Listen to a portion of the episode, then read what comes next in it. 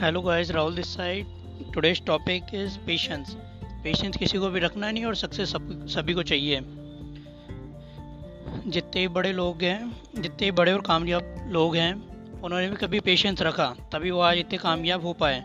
अगर आपको सक्सेस चाहिए तो आपको भी पेशेंस रखना पड़ेगा। अगर पेशेंस नहीं रख सकते तो आप सफलता नहीं मिल पाएगी। ये एक कड़वा सच है और आप लोगों को मानना पड़ेगा। Thank you